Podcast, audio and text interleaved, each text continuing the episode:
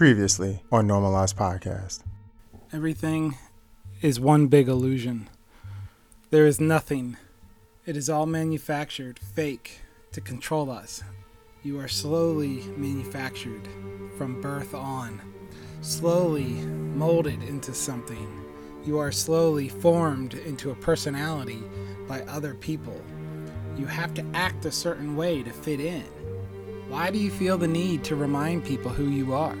I'm Buddhist. I'm sick. I'm gonna die soon. Sometimes I can't tell the difference between talking to myself in my mind and talking to others. Sometimes I don't know if I'm talking to myself or others. Do you do this as a constant reminder that you have it so you don't forget?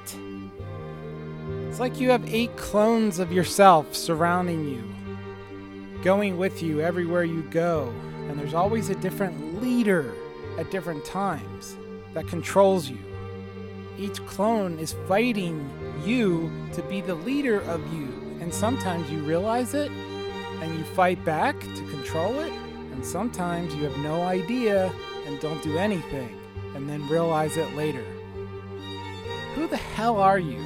At work, you are the goofy, hippie, laid back, schizo space cadet. At home, you're quiet, more serious. At your parents, you're the closest to you, but not quite. Alone, you are you. What I just did was read to you some excerpts from my journaling. So, with that said, I have dis- dissociative identity disorder, formerly known as multiple personality disorder. The first dead body I ever saw was around 1988, 89. I would have been about 11 years old. And uh, it was my great grandmother. And that was the first time I ever saw my dad cry. But the first major death in my life would have been my grandfather, that uh, my mom's father one by one, grand, the grandparents died. Um, I don't have any left, and or aunts or uncles. The biggest loss of my life so far was my brother. We're born a year and uh, ten months apart. We were like twins. We dressed alike. We followed each other around. We were definitely best friends you know, we kind of split apart for a while and reconciled. And we each got our own families, you know, wife and kids. We ended up living in the same town, and everything was great. And then one afternoon in, let's see, there'd be 2014, he was mowing the lawn and he came back inside and he told his wife his stomach hurt. So the next morning he was still sick and they knew something was really wrong. So they went to the local hospital here and they found a tumor in his abdomen. Yeah, I'll never forget. I was down there for one of the hospital visits. The doctor came in and said how he was doing and my brother was like, "Well, what what are you saying?" And the doctor said, Go do your bucket list now. It started to get worse. You know, he started to lose a lot of weight, lose all his hair, be real sickly. He he never cried, he never got upset, he never got mad, he was never like, why me? You know, he still smiled through the whole thing. So then it's just me and my brother and his wife, and we're all sitting together. My brother's just barely breathing. And his wife says she had to go upstairs to get something. Literally, as she gets up the stairs, he stops breathing. And I just, I just stopped him in tracks. I didn't know what to do. I didn't know if I should shake him. Like, do, do I try to what do you do? You try to get him back? He was suffering, you know? so I just stopped. I didn't do anything. I just stared at him. And then his wife came down the stairs and looked at him, looked at me, and she knew and she let out this scream that was one of the worst sounds I've ever heard in my life. It's really made me reflect on life more. It's really made me like value life more and really appreciate every second we have. Trying to make sure I do everything I want to do so there's no regrets. One of the last things my brother told me was don't work so much. Play harder than you work. I've been trying to do that, trying to enjoy life more, trying to spend time with family more and actually tell them how I feel about them. So the musical madness? I don't know how many times in life I've said that I'm going to focus more on family, especially if it's, you know, inspired by a death, that I'm going to really live by a different set of rules that allows me to find more peace and joy out of life. And it's been one of the things that's really been a struggle for me, I, I admit. What is good, everybody? What is good? This is CJ, your host for the Normalized Podcast. As always, I thank you for your time and attention. Uh, normalizedpodcast.com is where you can find all the episodes um, in this wonderful podcast, if I say so myself, which I do believe. And if you like the show, by all means, please share it with your friends. We are in season three. This is Jake's third and final episode. For those who aren't familiar with the podcast, first two seasons, I share my journey to becoming normal. Season three, I have four guests who share their journey to becoming normal. They each get three episodes so you can build a good relationship with them and they just explain you know, what their journey's been like. And it's been a very rewarding experience for me. I've spoken to them offline. I know it's been a very rewarding experience for them. Um, I've said this repeatedly, and I probably will say this to the day I die. I'm internally grateful for what they've been able to do, for them being brave, for them exposing themselves, um, for making themselves vulnerable, all all in hopes of helping you out because I know it helps them out, but the reality is it really does help you out if you're listening uh, because I'm sure you're able to empathize with with their stories. Everybody's story is a little different, but there's a little bit of everybody's story in all of us, right?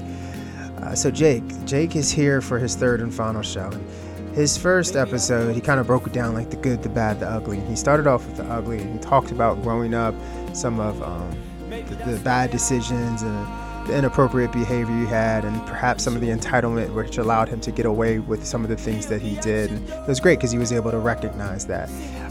And then he moved on to talk about his experiences with death, which we all have experiences. I haven't had experiences as like profound as he had, so he was able to share those. This third and final episode is perhaps one of the more important episodes um, that I think any of my guests have done, or myself. And here's a disclaimer: Jake is my wife's cousin, so I've known Jake for 15 years. Um, but Jake talks about what his wife Erin and him have to have to deal with when with raising their daughter Julia, and I'm going to let him get into the details of what she has to live with, but she's not able to live as what we would call a normal life. And when you would see them, you may initially think, gosh, how do they do that? And what Jake talks about is sometimes he can look at other people and think, wow, how do we do it? The reason why he's able to do that is because he's grateful. Um, he has gratitude. No matter what God has tossed at him in life, you know, with the support of his family and with the humility inside him, he's able to just live life on life's terms. And it's just a really powerful story. And like I say with these um, third episodes, I'm not going to take up any more airspace. I'm going to let them end it on the right note. Thank you for your time and attention. I'll catch you on the next episode. Hey, gang. Jake here for my third and final episode. If you recall, I talked about how my life is like the good, the bad, and the ugly. And the first two episodes, I talked about the bad and the ugly, so I wanted to end things on a high note and uh, talk about the good in my life and I really should say the great in my life. I want to uh, tell you a little bit about my daughter, Julia. Uh, she is the best thing that has ever happened to me and my wife.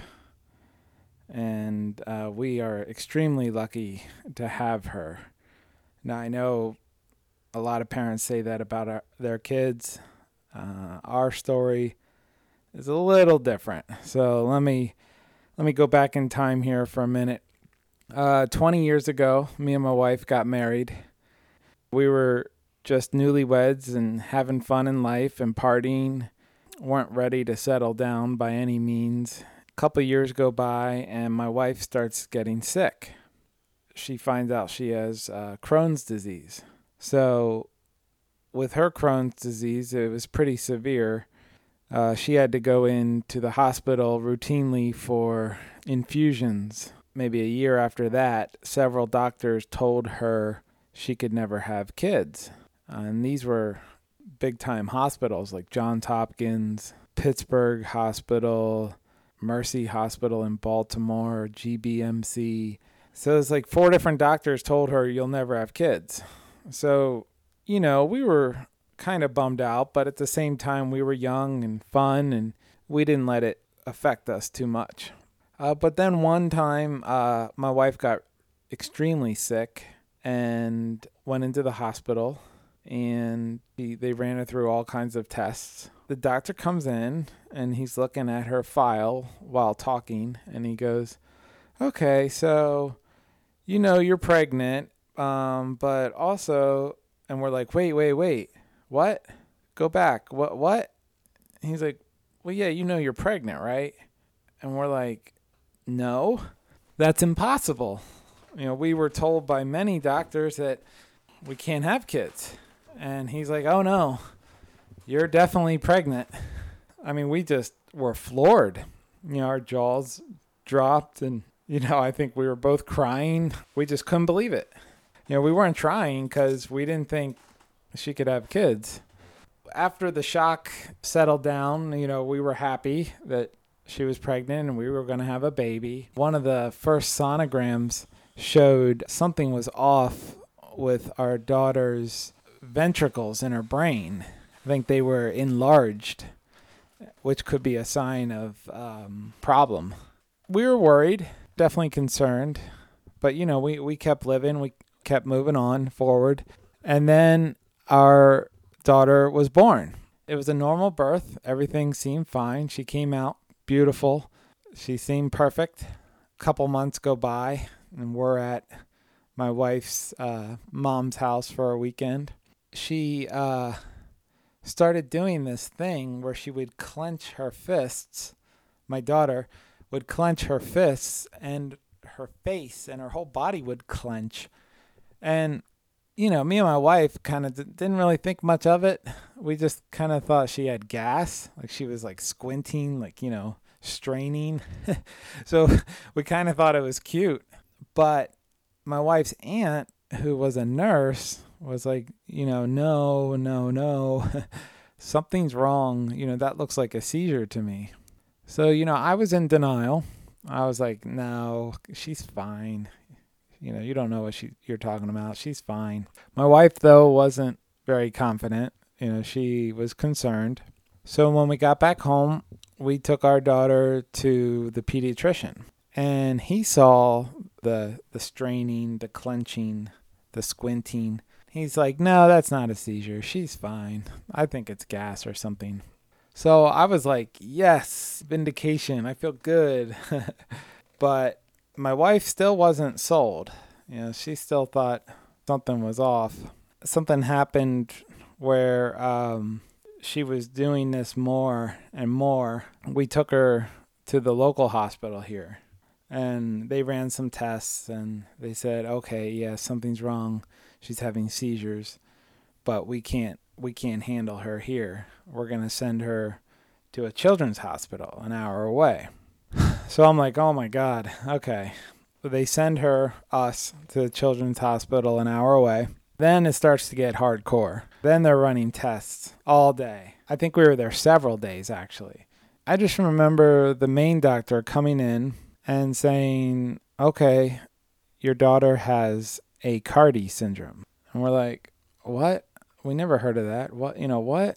You know, he spells it. It's A I C A R D I, Aicardi syndrome. And he starts telling us it's a very rare syndrome. Only a couple hundred kids in the world have it. and it's only with girls unless a boy has both chromosomes, which have, I think there's only been one or two. Extremely rare, and it entails seizures, uh, missing the middle part of the brain, and uh, lesions in the eyes. Very developmental delay, physical uh, impairments as well. And he says at the end, kids with Aicardi syndrome don't make it to two years old generally. So we felt like we were hit by a truck. I mean, seriously, we were hit by a truck. I mean, it was bad. Crying and crying and crying. And of course, going online and Googling, which was probably the worst thing to do because it just makes everything worse. It's like going on WebMD, you know, and just diagnosing yourself. It, you know, it's stupid. So life stopped for us right then and there. Like the world stopped revolving. I mean, it was crazy. I, I really felt like we were in the hospital forever. But I mean, I think it was only a couple days. They hooked us up with a caseworker. They helped us a little bit. We had to get equipment. We had to do all these things, these modifications of our home, bed for her, you know, all these special things. She had to have surgeries. After a while, she she was unable to eat, like formula or breast milk. She would choke on it, aspirate, and every time that would happen, she would get aspiration pneumonia, which would put her in the hospital. So she had to have a G tube put in, um, just a tube in the belly. So the formula goes through the tube directly into the belly. So she's had nothing by mouth after that, ever. Many other surgeries. Scoliosis is very common with kids like these.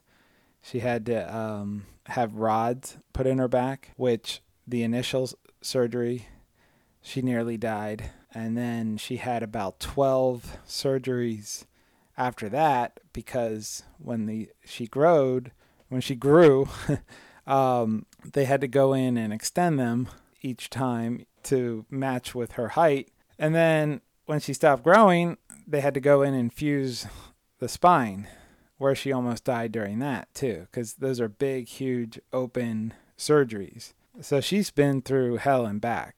But I'm happy to say she's turning 15 tomorrow.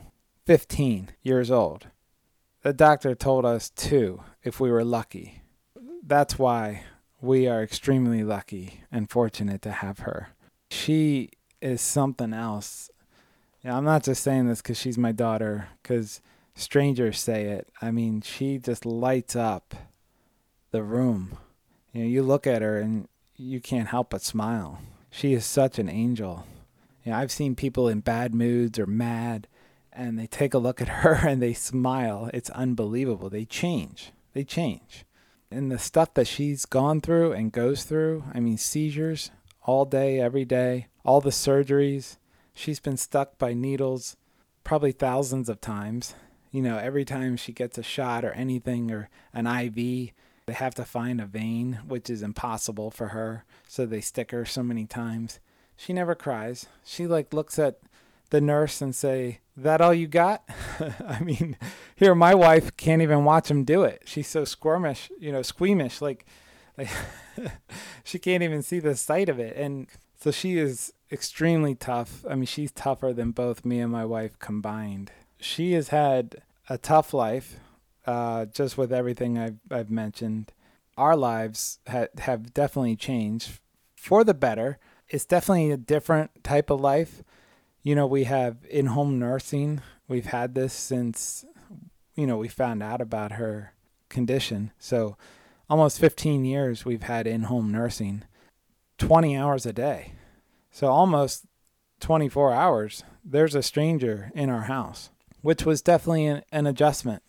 Probably the hardest for me because I grew up in a family, we were kind of private and quiet and it was usually just the four of us. You know, even if grandparents wanted to come over, they had to call first. Neighbors, they had to call first. Where my wife's family was very open. They had strangers they took in and helped, and neighbors would just run through the door. There was always strangers or people other than family in their home. For my wife, it wasn't as big of an adjustment as it was for me. Uh, of course, now I'm used to it. It's just life for for me. But all of it is, is just our normal. The nurse is always in our home. The treatments we do for our daughter, you know, we're always doing something for her, whether it's running a feeding pump, giving her medication, doing breathing treatments, treatments we have to do on a on a regular basis several times a day. That's just our normal. You know, we we had to put in a ramp. Um, you know, she can't walk, she can't crawl, you know, she can't um, talk, you know, she can't eat. There's all these things she can't do.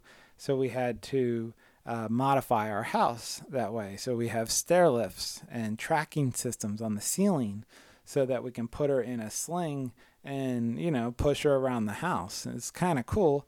Um, but it, you know, it's different. It's not the the average home. Uh, we had to put in a a big like walk-in bathroom, like um, with a shower gurney, like they have in the hospital for her. You know, a special hot tub in there. Uh, so ev- everything is specifically modified for her. You know, it's it's her house. It's my daughter's house. we just live here.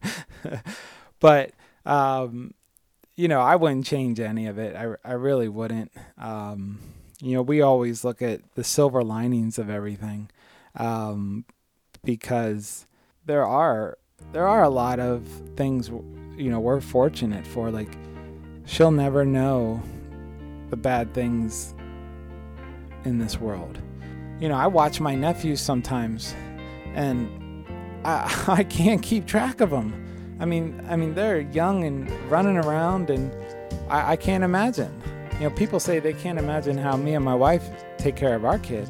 Well, honestly, honestly, we can't imagine how parents with two, three, four kids parent their kids. Like we really, it's because of everything we've been through, and my wife has learned so much. I call her an honorary doctor.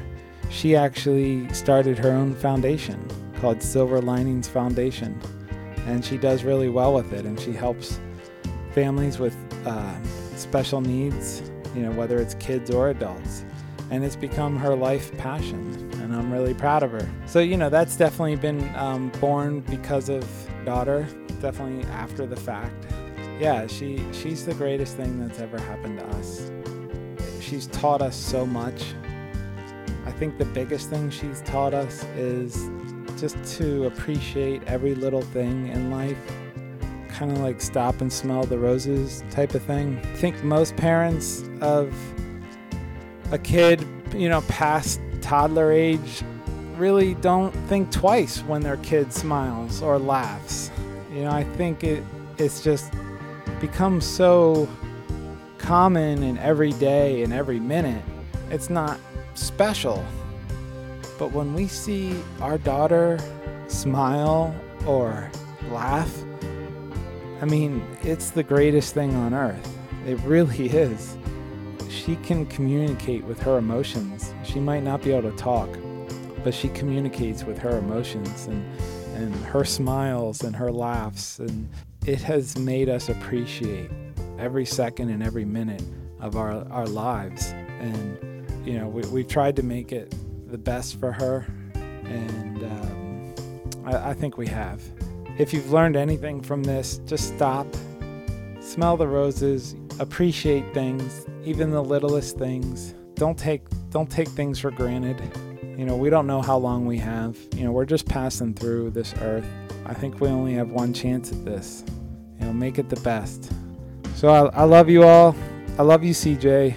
Thank you for giving me the chance to speak you've helped me just by giving me this chance to get things out, and I appreciate you for it. So keep doing what you're doing, cuz I love you. Peace, y'all.